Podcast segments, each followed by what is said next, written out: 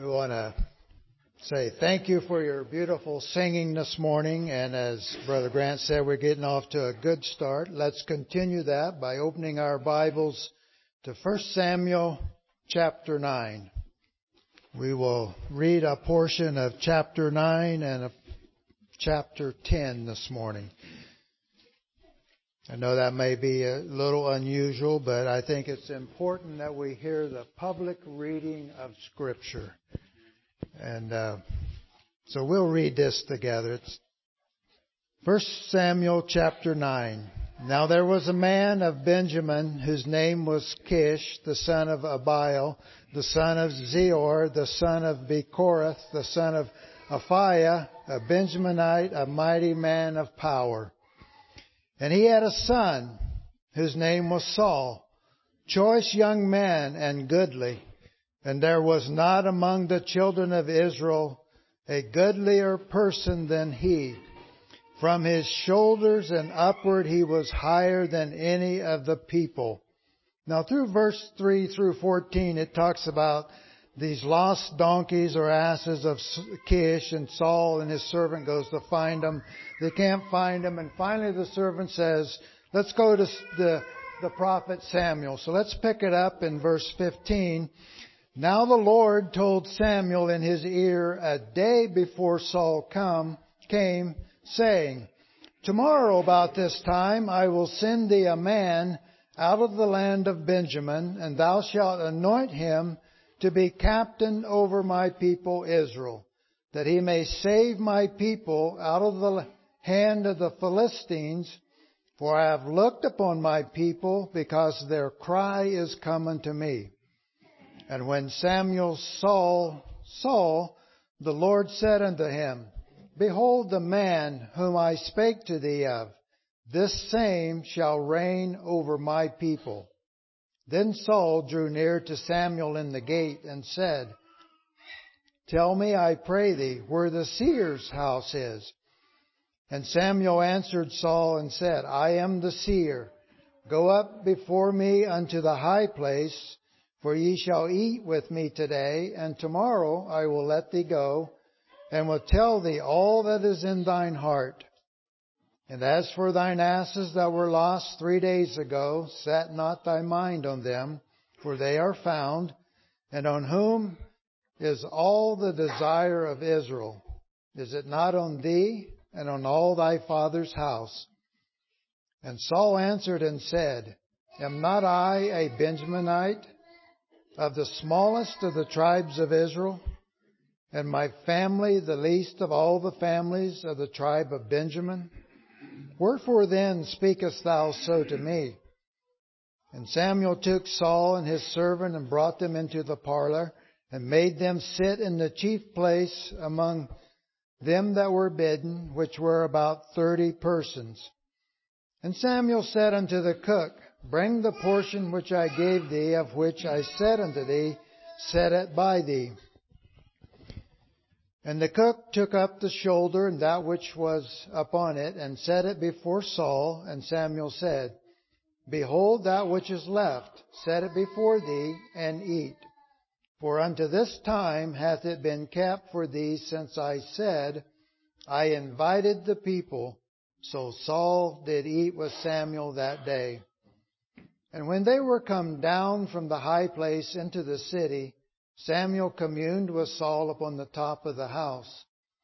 And they rose up early, and it came to pass about the spring of the day that Samuel called Saul to the top of the house, saying, up, that I may send thee away.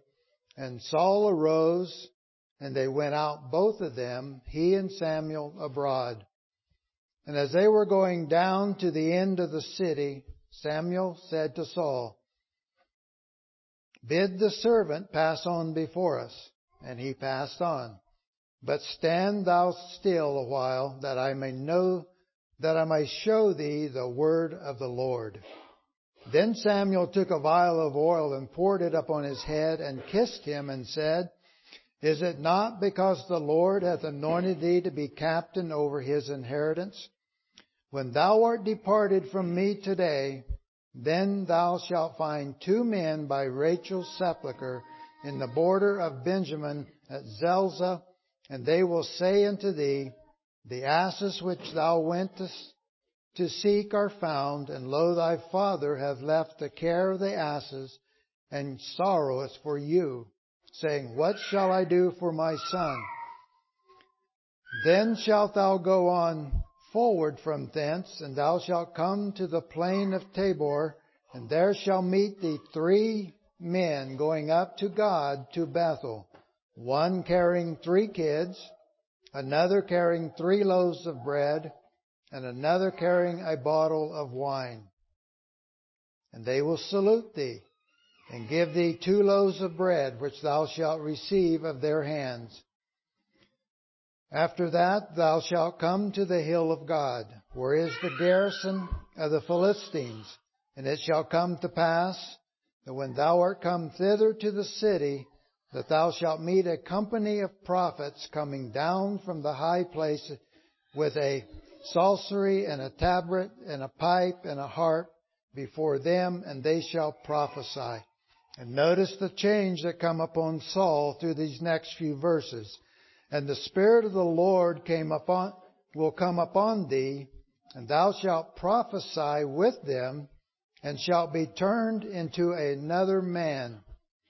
And let it be that when these signs come unto thee, that thou do as occasion serve thee, for God is with thee. And thou shalt go down before me to Gilgal, and behold, I will come down unto thee to offer burnt offerings, and to sacrifice sacrifices of peace offerings. 7 days shalt thou tarry, till I come to thee, and show thee what thou shalt do. And it was so, that when he had turned his back to go from Samuel, God gave him another heart. And all those signs came to pass that day. And when they came thither to the hill, behold, a company of prophets met him, and the Spirit of God came upon him, and he prophesied among them. And it came to pass that when all that knew him before time saw that, behold, he prophesied among the prophets, then the people said one to another, What is this that is come unto the son of Kish? Is Saul also among the prophets? And one of the same place answered and said, But who is their father? Therefore it became a proverb, Is Saul also among the prophets? And when he had made an end of prophesying, he came to the high place, and Saul's uncle said unto him and to his servant, Whither went ye? And he said, To seek the asses, and when we saw that they were nowhere, we came to Samuel. And Saul's uncle said, Tell me, I pray thee, what Samuel said unto you. And Saul said unto his uncle, He told us plainly that the asses were found, but of the matter of the kingdom whereof Samuel spoke, he told him not.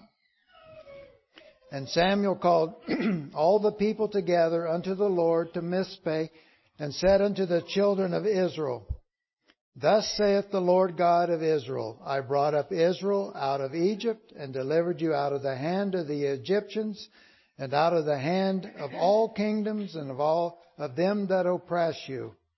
And ye have this day rejected your God, who himself saved you out of all your adversaries and your tribulations, and ye have said unto him, Nay, but set a king over us.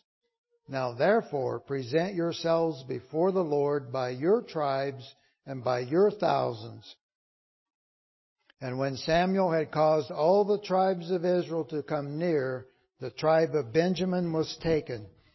And when he had caused the tribe of Benjamin to come near by their families, the family of Matri was taken, and Saul the son of Kish was taken. And when they sought him, they could not find him. Therefore they inquired of the Lord further, if the man should yet come thither. And the Lord answered, Behold, he hath hid himself among the stuff. And they ran and fetched him thence, and when he stood among the people, he was higher than any of the people from his shoulders and upward. And Samuel said to all the people, See ye him whom the Lord hath chosen, that there is none like him among all the people. And all the people shouted and said, God save the king. Then Samuel told the people the matter of the kingdom, and wrote it in a book, and laid it before the Lord. And Samuel sent all the people away, every man to his house. And Saul also went home to Gibeah, and there went with him a band of men whose hearts God had touched. But the children of Belial said, How shall this man save us? And they despised him and brought him no presents, but he held his peace. Good morning. Brother Dale has asked for the reading of 2 Timothy. 2 Timothy chapter 4. I charge thee therefore before God and the Lord Jesus Christ, who shall judge the quick and the dead at his appearing in his kingdom. Preach the word. Be instant in season, out of season. Reprove, rebuke, exhort with all long-suffering and doctrine. For the time will come when they will not endure sound doctrine, but after their own lust shall heap to themselves teachers having itching ears. And they shall turn away their ears from the truth and be turned unto fables. But watch thou in all things, endure afflictions, do the work of an evangelist, make full proof of thy ministry. For I am now ready to be offered, and the time of my departure is at hand. I have fought a good fight. I have finished my course. I have kept the faith. Henceforth there is laid up for me a crown of righteousness, which the Lord, the righteous judge, shall give me at that day, and not to me only, but unto all them also that love his appearing. Do thy diligence to come shortly unto me, for Demas hath forsaken me, having loved this present world, and is departed unto Thessalonica, Cretans to Galatia, Titus unto Dalmatia. Only Luke is with me. Take Mark and bring him with thee, for he is profitable to me for the ministry. And Tychicus have I sent to Ephesus. The cloak that I left at Troas with Carpus, when thou comest, bring with thee, and the books, but especially the parchments. Alexander the coppersmith did me much evil. The Lord reward him according to his works. Of whom be thou ware also, for he hath greatly withstood our words. At my first answer no man stood with me, but all men forsook me. I pray God that it may not be laid to their charge. Notwithstanding the Lord stood with me and strengthened me, that by the preaching might be fully known, and that all the Gentiles might hear, and I was delivered out of the mouth of the lion. And the Lord shall deliver me from every evil work, and will preserve me unto his heavenly kingdom, to whom be glory forever and ever. Amen. Salute Priscilla and Aquila and the household of Onesiphorus. Erastus abode at Corinth, but Trophimus have I left at Miletum sick. Do thou diligence to come before winter. Ebulus greeteth thee, and Pudens, and Linus, and Claudia, and all the brethren. The Lord Jesus Christ be with thy spirit. Grace be with you. Amen.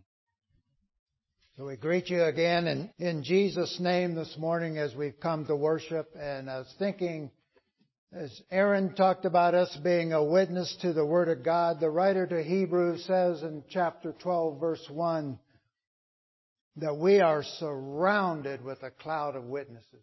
A lot of witnesses testifying of the work of God in their lives. And we are called to do the same.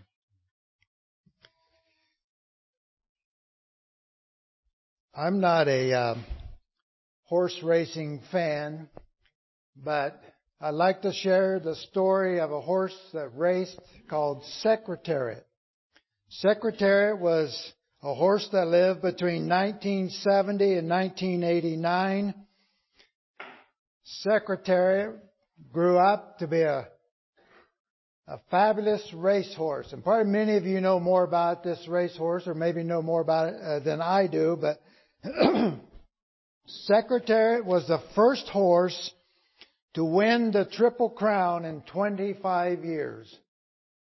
And he won it in somewhere there in the 70s, 73 I think it was. But the Triple Crown, to win the Triple Crown, you have to be a 3-year-old horse, and you have to win the Kentucky Derby, the Preakness Stakes, and the Belmont Stakes. Those 3 races. And each one of those races are different length, different tracks. And a 3-year-old horse is the only ones qualified to run in that race.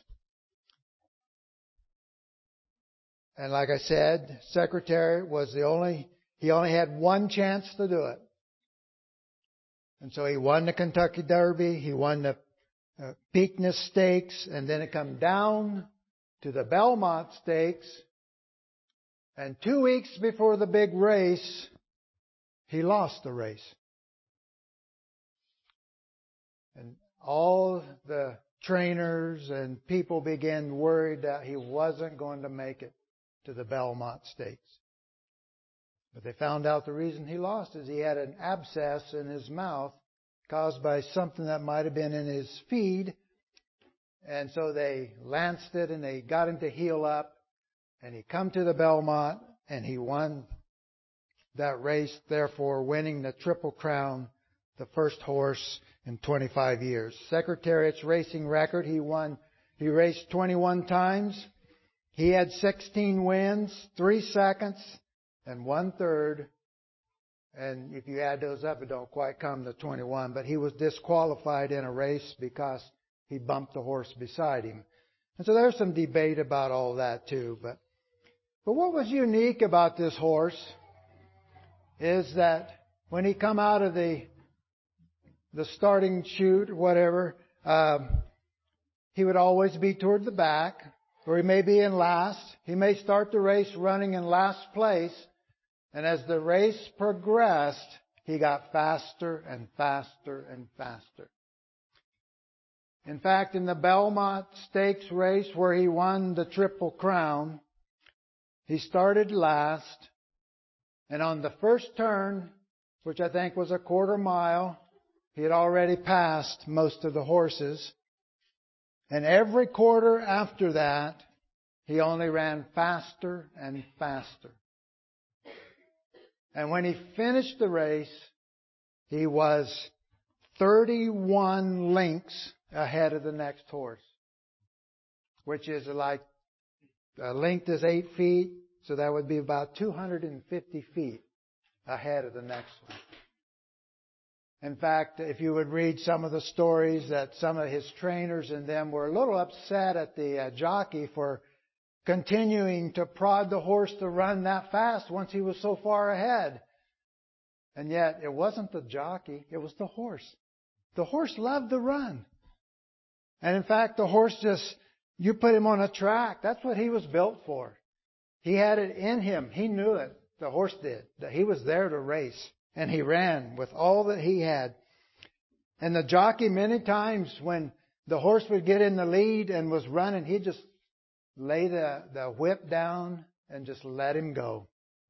And he did his own thing, and he won the race. And when he won those races, it wasn't just by a head's length or something like that. Like that race was 31 lengths. Many of the others were 31 or 2 or 3 lengths ahead of the next. And the second place horse was a good horse too. He could run fast. He won races, but he could never outrun Secretariat. So how did he do this? He set records. In fact, that year he won the Triple Crown. He set a record at all 3 of those races. The Kentucky Derby, the Preakness Stakes, and the Belmont Stakes. And those records still stand to today. But how did he do that? So, well, he got a foot disease, a hoof disease, I guess would be the proper term. And they had to put him to sleep in 1989. And they did an autopsy of this horse. And they found out that all this horse's vital organs were just fine. They were normal. But when they come to his heart, it was 2.5 times bigger than the normal heart of a horse. Normal size of a horse heart is 8 to 9 pounds, depending on who you read after. Secretariat's heart weighed 25 pounds. He had a heart to run. And all the valves and everything was normal. He wasn't medicated with drugs or anything else to get this big heart. He was created with a big heart. He was born to run. Not only did he have a heart that was larger than any other horse's, but he also had a longer stride. That means he takes a bigger step. When he runs, he takes a bigger step or stride there than most horses. And to you children, the way you can understand that is, it's just like when a tall man like me walks beside a short man. I take one step, they may take two. That was a trouble in our marriage. I had to slow down so that I didn't run ahead of Marcia, but we take different steps. And that's the way it was with Secretariat. He took a bigger stride than most other horses. And like I said, it wasn't because he was on drugs or anything. And so as we go on then, after he quit racing, after he won the Triple Crown, they wanted to figure out how they could make money off of him. So they sold him to be a breeder. And the idea was that Secretariat his offspring would be just like him. But it didn't work that way. A lot of his offspring did go on to win races, but none of them won the Triple Crown. I won't hold to that, but I don't think they did. The point is here, it was his heart, not his genes, that caused him to run. And that'll play an important part as we go forward here this morning. So what's the lesson in this for us this morning? So what I want to get out of this is that Secretariat would start late. His finish wasn't the most impressive, but it was how he finished that counted. He won the race, and that was the important part. And that's what we want to think about this morning. It's not how we start the race, though that is important, that we start the race in Jesus Christ this morning. But the most important thing is how we finish. And we have a new heart this morning as well. Jesus Christ has given us a new heart that we might be able to finish well. So what does it mean to finish well? You know, everybody will finish. And sometimes we say, well, we'll all die unless the Lord comes first. And we understand that. But I think if the rapture happens, that is a finish too. So we will all finish the race, but we will not all finish it at the same time. Children may finish it different. Teenagers will finish it at a different time. And us older ones will finish it at a different time too. So there's all different stages. Young children die. Teenagers die in the middle of the prime of life. Adults die when it's time. But the important thing is we recognize that we will all have a finish. We will not all finish the same time. So finishing well is not about works for salvation. We're not talking about that this morning. But finishing well is centered on our obedience to the Word of God. Only as we study and grow in God's Word and are obedient to that Word will we have a good finish. I want to give you two scriptures. Acts chapter 23, verse 1. Paul says, earnestly beholding the council said, men and brethren, I have lived in all good conscience before God unto this day. And then he re-emphasized that in Acts 24, verse 16. He says, and herein do I exercise myself to have always a conscience void of offense toward God and toward man. That's how we finish well this morning. Just as Paul said, a conscience that is without offense before God and before men. And the only way you're going to live a life with a conscience that is void of offense before God and men is by obedience to the Word of God. And that's what we're called here for this morning. So we're going to go and talk about an Old Testament character who did not finish well. And then we're going to go to the New Testament and talk about a New Testament character that did finish well. And then I have 6 applications for each one of us. And this message this morning is about Saul and Saul. Saul in the Old Testament, Saul in the New Testament. We're going to go to 1 Samuel 9 and 10 and draw some verses from there as we look at the life of Saul. We read those chapters this morning because it's the calling of this man. And we're going to look at Saul's journey here. Saul was a man who started right, but didn't finish well. In the 9th chapter, verse 2, it says, and speaking of his father Kish, he had a son whose name was Saul, and a choice young man and goodly, and there was not among the children of Israel a goodlier person than he. And from his shoulders and upward he was higher than any of the people. Saul was a handsome man. Saul was a tall man. The Bible says here that everybody else come to his shoulders. From his shoulders upward, he was taller. He could see out over everybody. It says he was a good man, goodlier man, and so forth. Nobody compared to Saul. That word goodly there means he was a very fine man.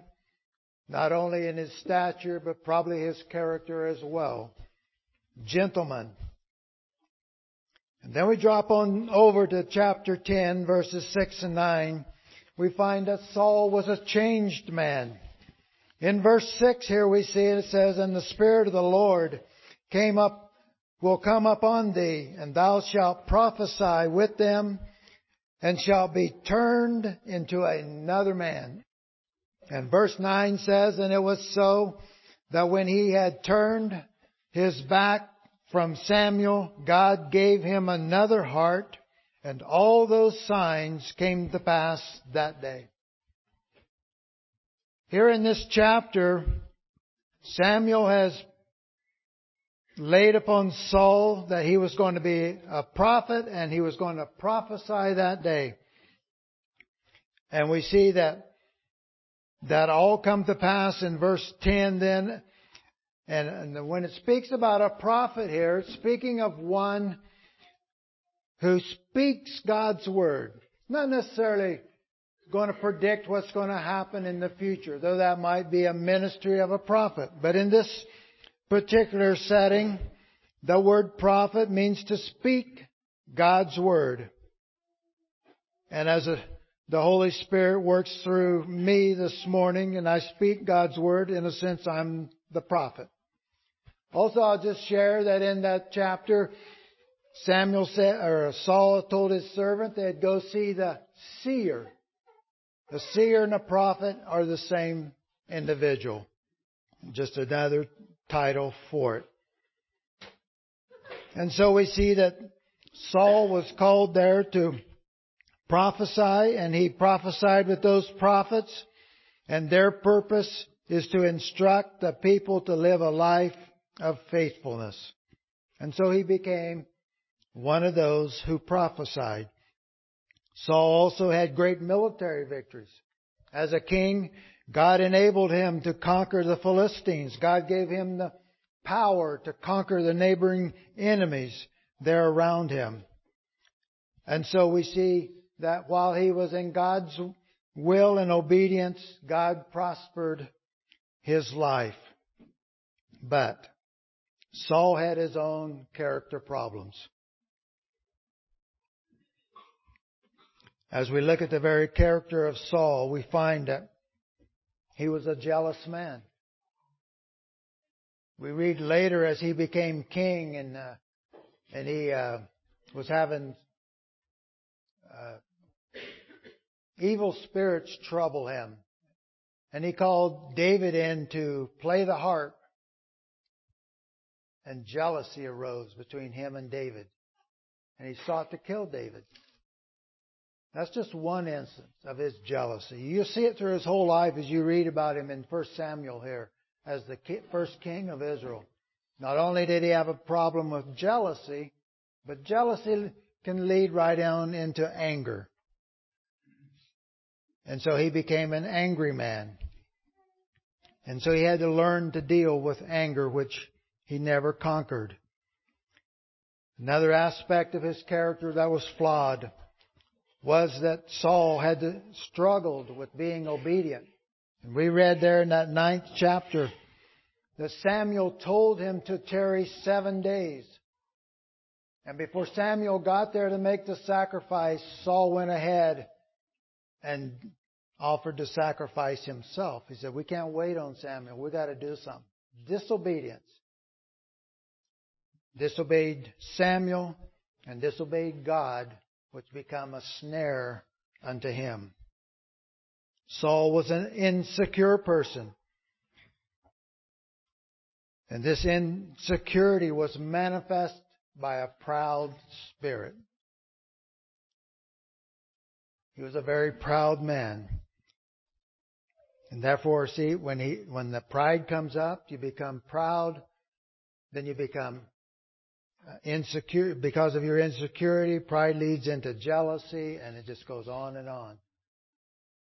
And you can just see it develop in Saul's life. So he was jealous, angry, disobedient, an insecure person, developed into a spirit of pride. And the fourth thing I want to mention about Saul's character is that he just made wrong choices in life. He made unreasonable promises or vows. Remember that day when he promised that, or made a vow that no man should eat, and whoever did eat anything would be killed. And his son Jonathan actually ate the honey, and they were going to kill him. Saul was going to kill him for the sake of the vow. And the army rescued Jonathan from that. But he made a foolish vow. Shows he lacked wisdom. Furthermore, you read on in his life toward the end that he didn't turn to God, but he went to a witch. He had already condemned all the witches in the country and that they were to be killed. And yet in his depressed, evil state there, what did he do? He turned and went to the witch of Endor. So he made poor choices in life. And then we're going to see that Saul is rejected by God. So we see this journey that started out so beautiful, so wonderful, and we see these flawed character qualities coming forth. Then we see the rejection of God. This is only as his journey is spiraling downward. Saul was rejected by God because of his disobedience to God. We can read about that. We're not going to all these scriptures for the sake of time, but in 1 Samuel 15, verse 23, there's where he made that sacrifice, and Samuel says, "It is better to obey than to sacrifice." And God rejected him there, and I think as that passage goes on, that Samuel showed Saul that the kingdom would be rent from him. In 1 Samuel chapter 16, verse 14, Saul dealt with an evil spirit. This evil spirit troubled him over and over. The third passage of God rejecting him is like we've mentioned. Saul consults a witch. 1 Samuel 28, verse 7. And then finally, the fourth one, Saul takes his own life. 1 Samuel 31, verse 4, Saul, defeated in battle, he took his own life and was killed there. So those are the rejections and the downward spiral of the life of Saul. And so we see then that Saul's life ends in a failure. And because Saul failed to follow the commandment of the Lord, the kingdom was taken from them. The disobedience to God. And God had promised to him in 1 Samuel 13, I believe it is, that Samuel told Saul that if you will be obedient to the word of God, your kingdom would be established forever. Here was the very first king of Israel, and Samuel tells him, if you will follow all the commands of the Lord and keep His commandments, be obedient to them, then you will have a son to sit on the throne forever. That was quite a promise. And any king would probably delight to have that. But somehow Saul didn't get the picture. And then Saul was defeated by the Philistines, and he and his sons all died the same day. And only if he had obeyed the Lord could one of those sons have sat upon the throne. So we see that while he started out good as a handsome, goodly man, taller than everyone else, everything coming to him, but he ended up in defeat, taking his own life. And everything that could have been a bright future was lost forever. So that's the example of a life that started well, but did not finish well. Now let's go to the New Testament, and we're going to look at an example of one who did not start so well, maybe, and ended up very well, and that is Saul, or Paul. And we can read about him in Acts chapter 9 and different accounts. But I want to go to Acts 26, and we're going to get the background of Saul here in this chapter. In Acts 26, in verses 4 through 5, Paul says, "My manner of life from my youth, which was at the first among mine own nation at Jerusalem, know all the Jews, which knew me from the beginning, if they could testify that after the most strictest sect of our religion, I lived a Pharisee." So as we consider the life of Paul, he was a very devout Pharisee. This is his religious identity. And he was the most devout person in that religion of the Pharisees.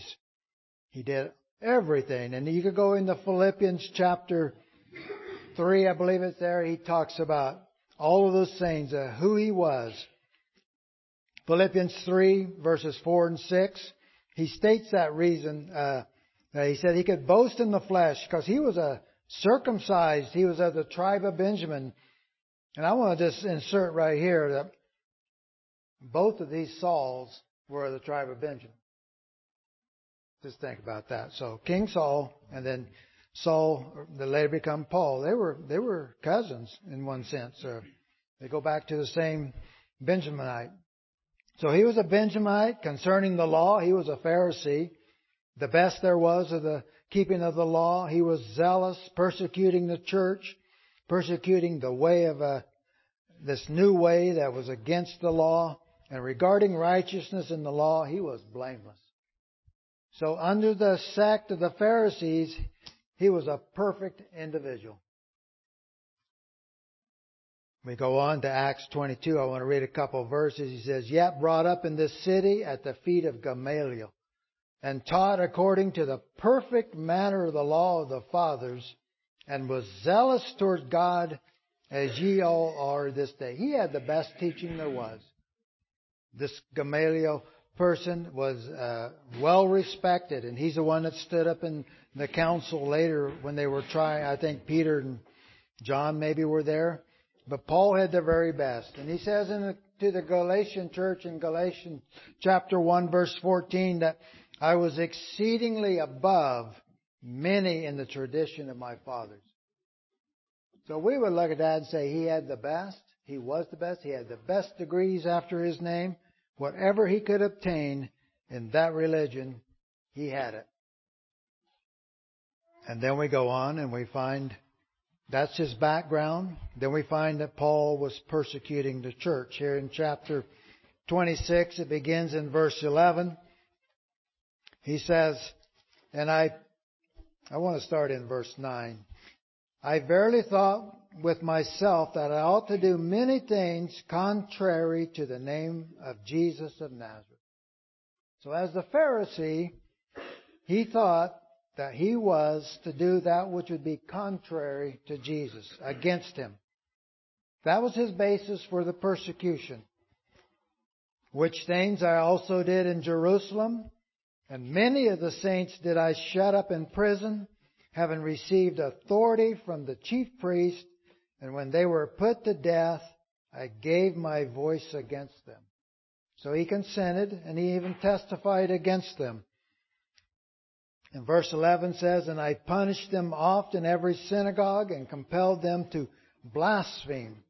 And being exceedingly mad against them, I persecuted them even unto strange cities. And then it goes on about him going to Damascus.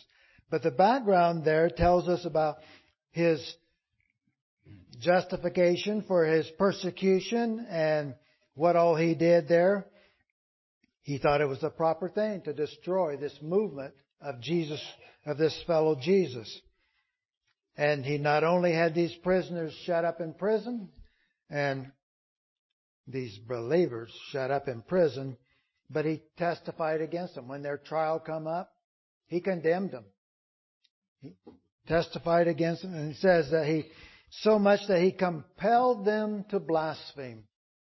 And so if you take that on the surface, you would think that these believers probably blasphemed.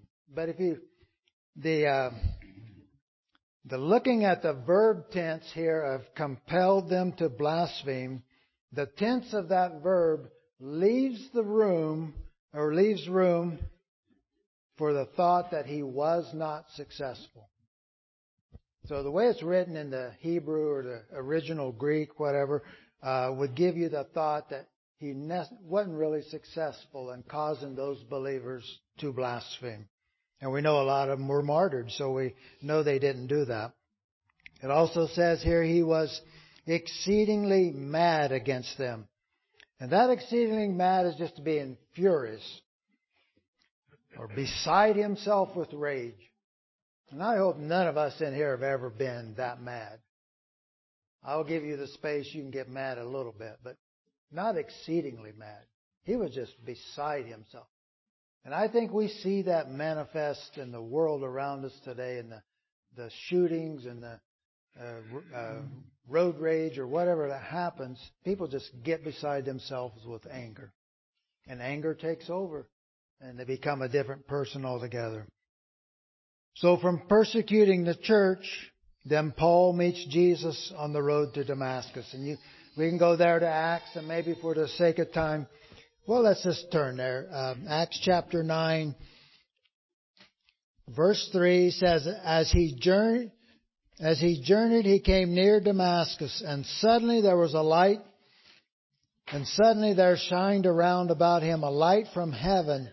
And he fell to the ground and heard a voice saying unto him, Saul, Saul, why persecutest thou me? And he said, Who art thou, Lord? And the Lord said, I am Jesus, whom thou persecutest. It is hard for thee to kick against the pricks. And he, trembling and astonished, said, Lord, what wilt thou have me to do? And I hope every one of us have said, Lord, what will you have me to do? But not having to be struck down or struck there on the road to Damascus with those kind of intentions. But Paul saw the Lord, and when the Lord spoke to him, he knew. He says, Who art thou, Lord? Lord, what wilt thou have me to do? He had an understanding. He recognized that this bright light from heaven was the Lord himself. Paul became a changed man forever. He became a new man. Remember we read back in Samuel that Saul became a new man also. So just being, well, we'll leave that. But Saul became a new man, and he went from the chief of sinners to the apostle of the Gentiles. Paul called himself the chief of sinners, and God gave him a mission that he would be the apostle to the Gentiles. Romans chapter 11, verse 13, let me read that verse. For I speak to you Gentiles, inasmuch as I am the apostle of the Gentiles, I magnify my office.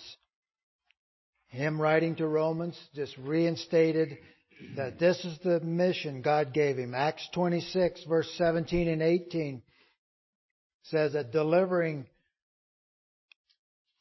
thee from the people and from the Gentiles unto whom now I send thee, to open their eyes, to turn them from darkness to light, from the power of Satan unto God, that they may receive the forgiveness of sins and inheritance among them that are sanctified by faith that is in me.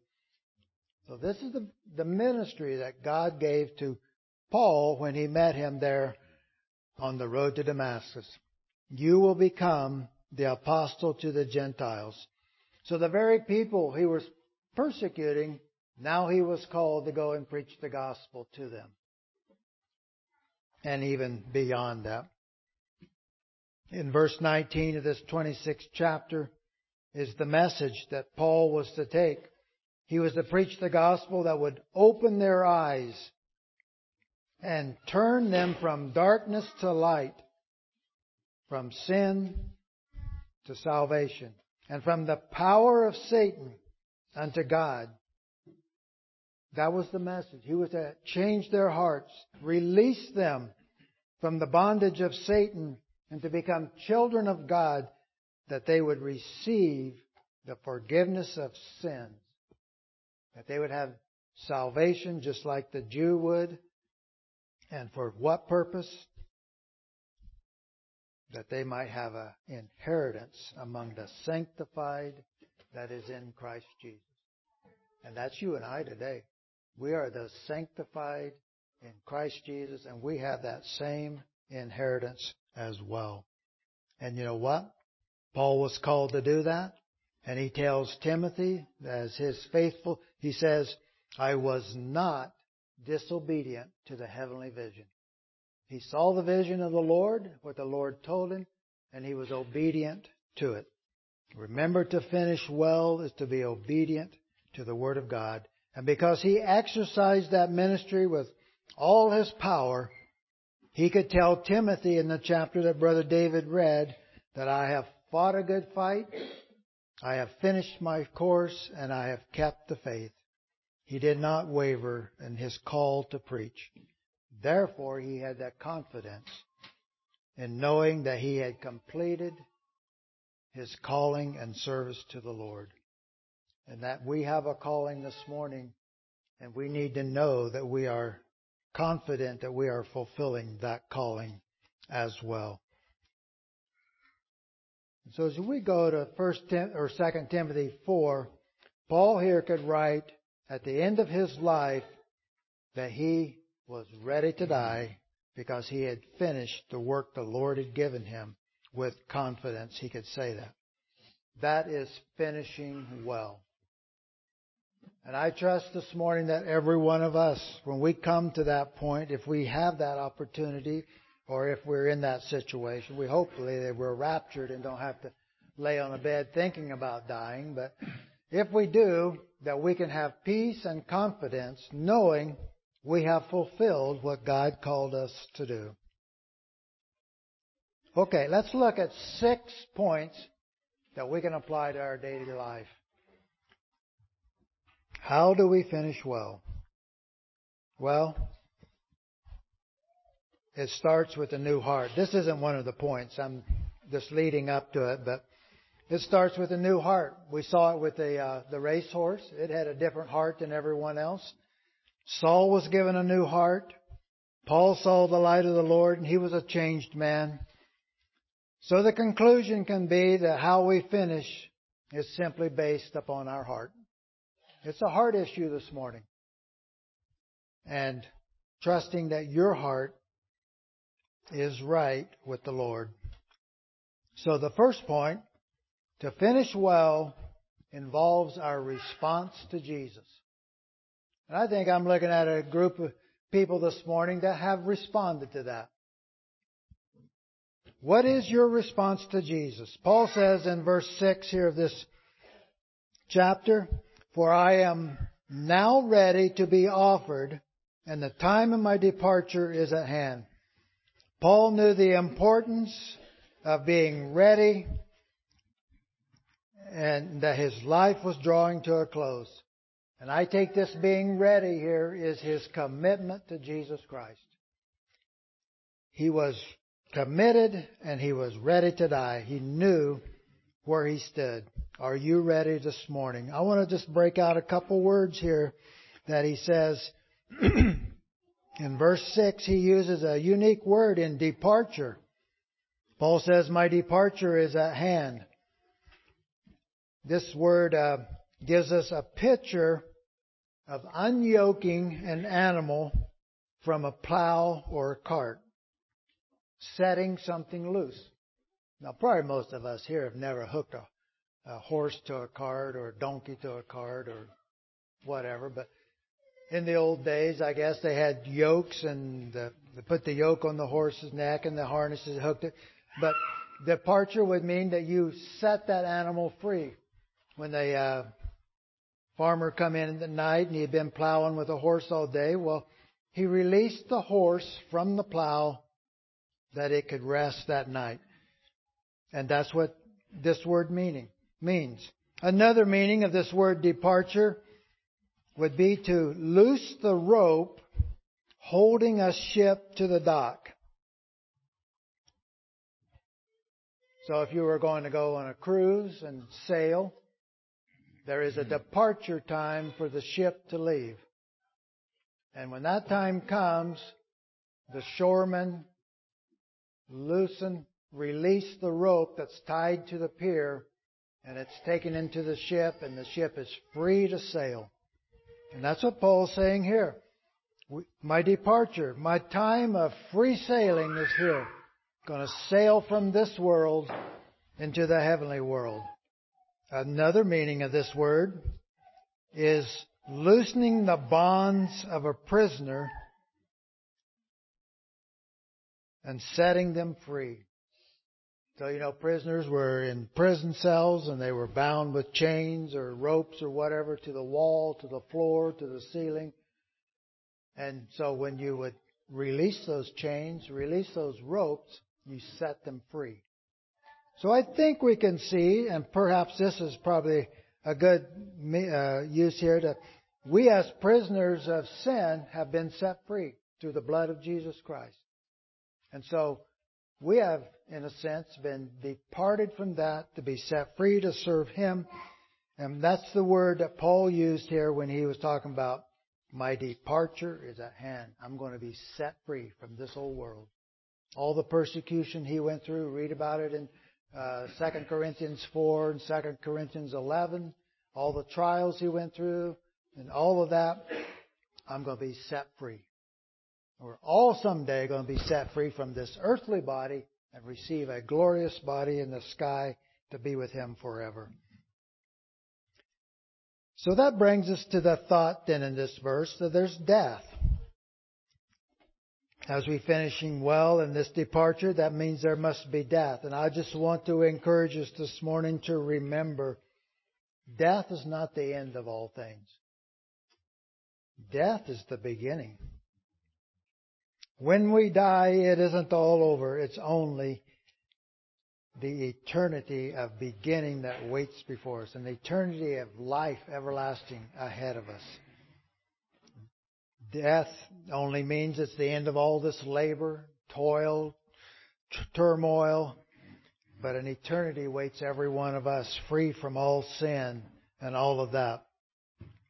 And so we this morning have that choice of where we will spend eternity. There's only two places.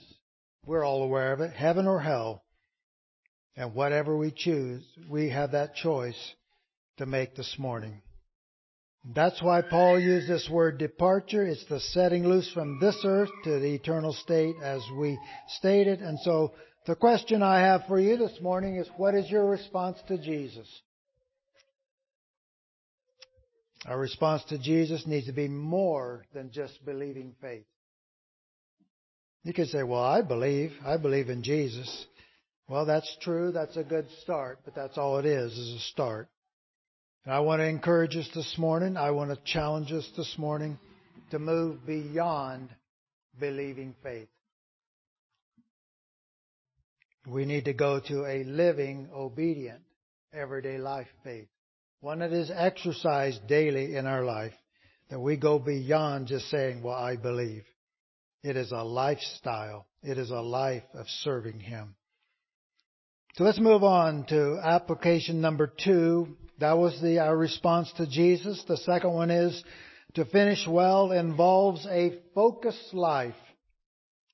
Philippians chapter 3 verse 13 says, "But this one thing I do, forgetting those things which are behind and reaching forth unto those things which are before, I press toward the mark for the prize of the high calling of God in Christ Jesus."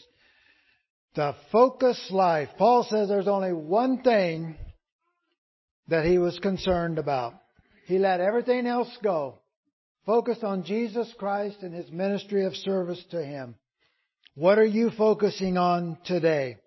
What's your focus? Are you focused on Jesus Christ, or is it on something else? We all have things that come into our life that take our time, take our energy, but what is our real focus in life? What are those things that take your focus off of Jesus Christ? Just the busyness of life, programs, ministries, things to do, self-desires. You know what comes in your life that robs you of your focus to follow Jesus Christ. So let's be Christ-focused people. Number 3, to finish well involves a disciplined life. We quoted this scripture earlier, but Hebrews 12:1 says, "Wherefore, seeing we also are compassed about with so great a cloud of witnesses, let us lay aside every weight and the sin which doth so easily beset us, and let us run with patience the race that is before us." So this disciplined life is that we must get rid of whatever is hindering us in our walk with Jesus. You will have to examine your own life, your own walk, and decide what that is. But as we look at this word discipline, a lot of times we think that as being negative. Discipline is correction and maybe punishment.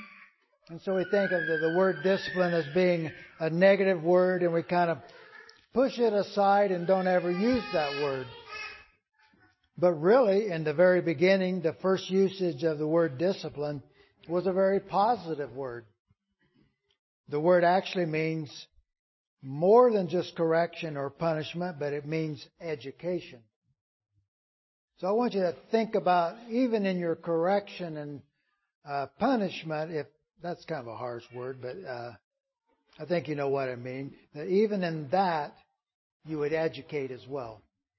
So when you correct someone, it's not just because they did something wrong, but it's also to educate them how to do better. It also carries the meaning to train or develop by instruction, and exercise, especially in self-control. Like if I wanted to discipline myself, I have to train and exercise self-control in my own life. That would be a discipline for me. If I don't think I could ever do it, but let's just say if I decided I was going to quit eating ice cream, that'd be a big challenge, but that would be a type of discipline for myself. I'm going to discipline myself to act self-control to not eat ice cream.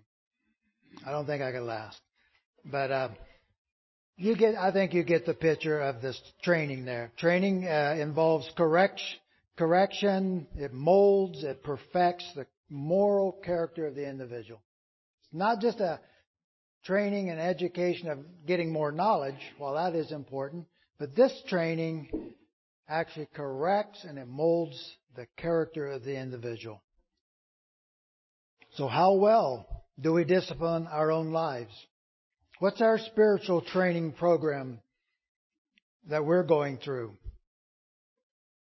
You know, one time thinking about going through programs and training yourself, years ago, when our boys were in young folks, one of them, and they were kind of in college, and I realized I need to spend more time with my sons. And so one of them, I thought, well, what could we do together? And we would take time and do this activity together on a regular basis. And so I let him choose, and he chose to take a weight training class at JC. Weightlifting. Oh, okay. That sounds like fun. Quite a bit younger than I am today, obviously.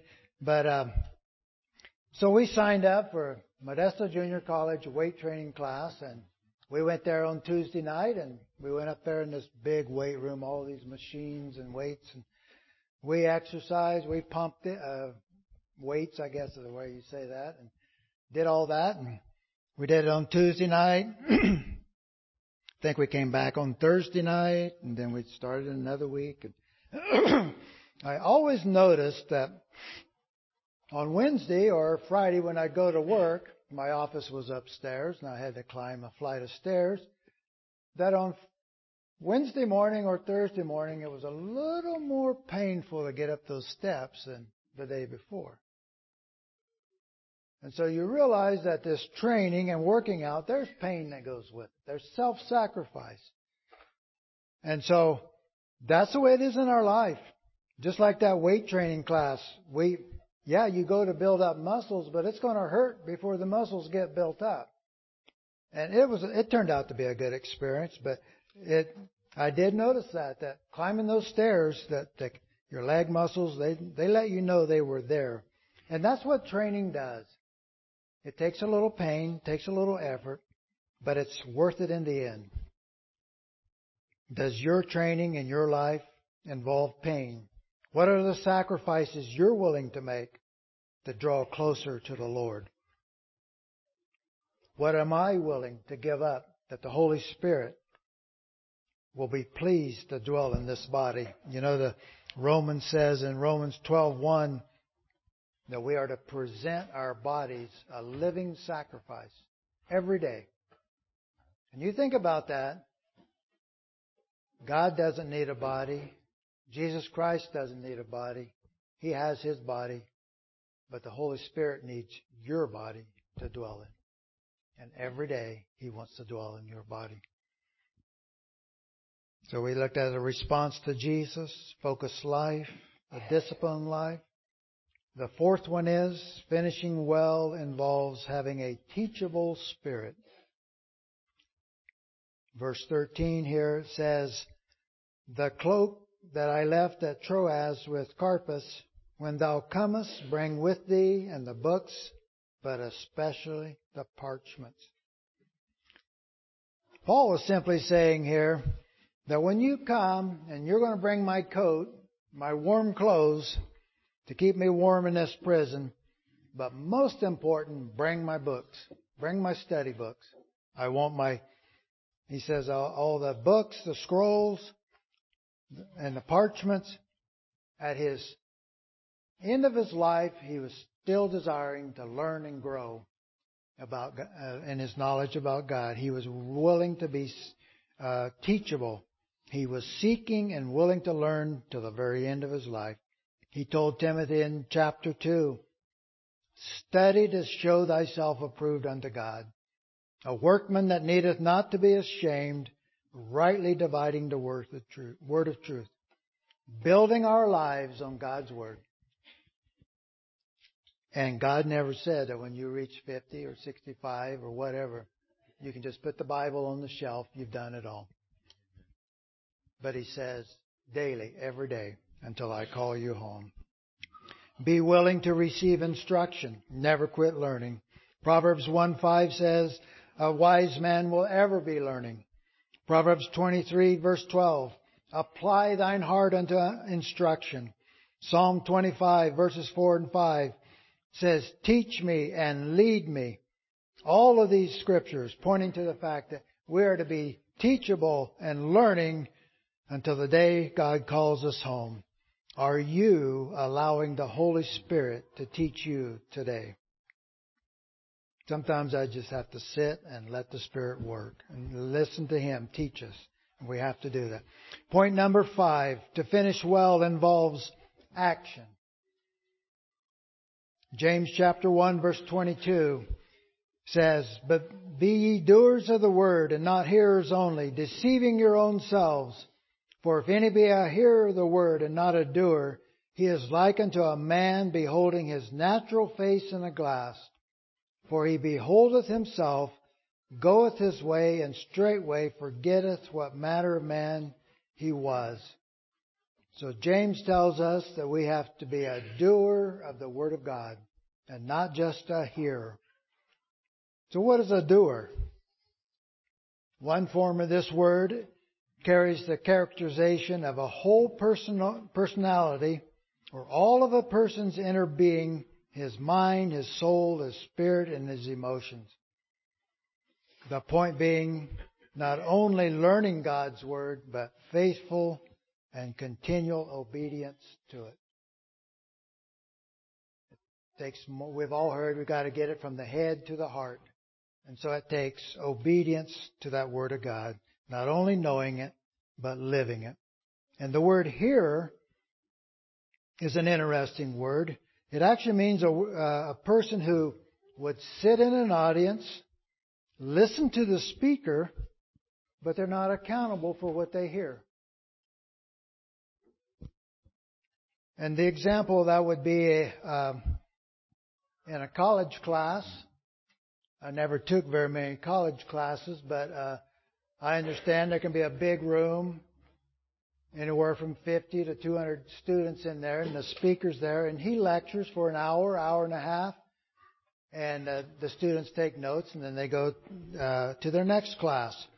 But a hearer would be one who would actually audit that class.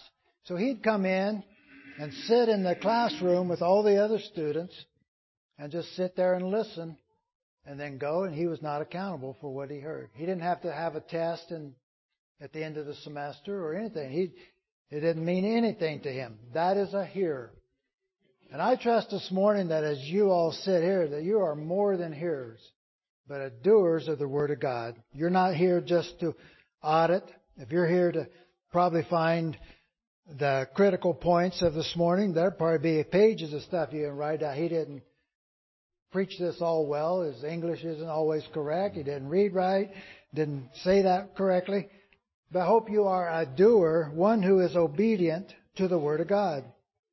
And that's what James is calling to. Our lives are to be examples of obedience to the Word of God. See there, I made a mistake. I thought I had 6. I only have 5 points here. So we've been through the 5 points here. To respond to Jesus, to have the focused life, to have a disciplined life, to have a teachable spirit, and it involves action. That's living. That's the witness. That's the everyday life. And so in conclusion this morning, I just want to encourage each one of us to faithfully every day live confident, with confidence, knowing that when we depart this life, we can finish well. And that all takes a new heart. And God is happy to give you a new heart. May God bless you as you run the race of life.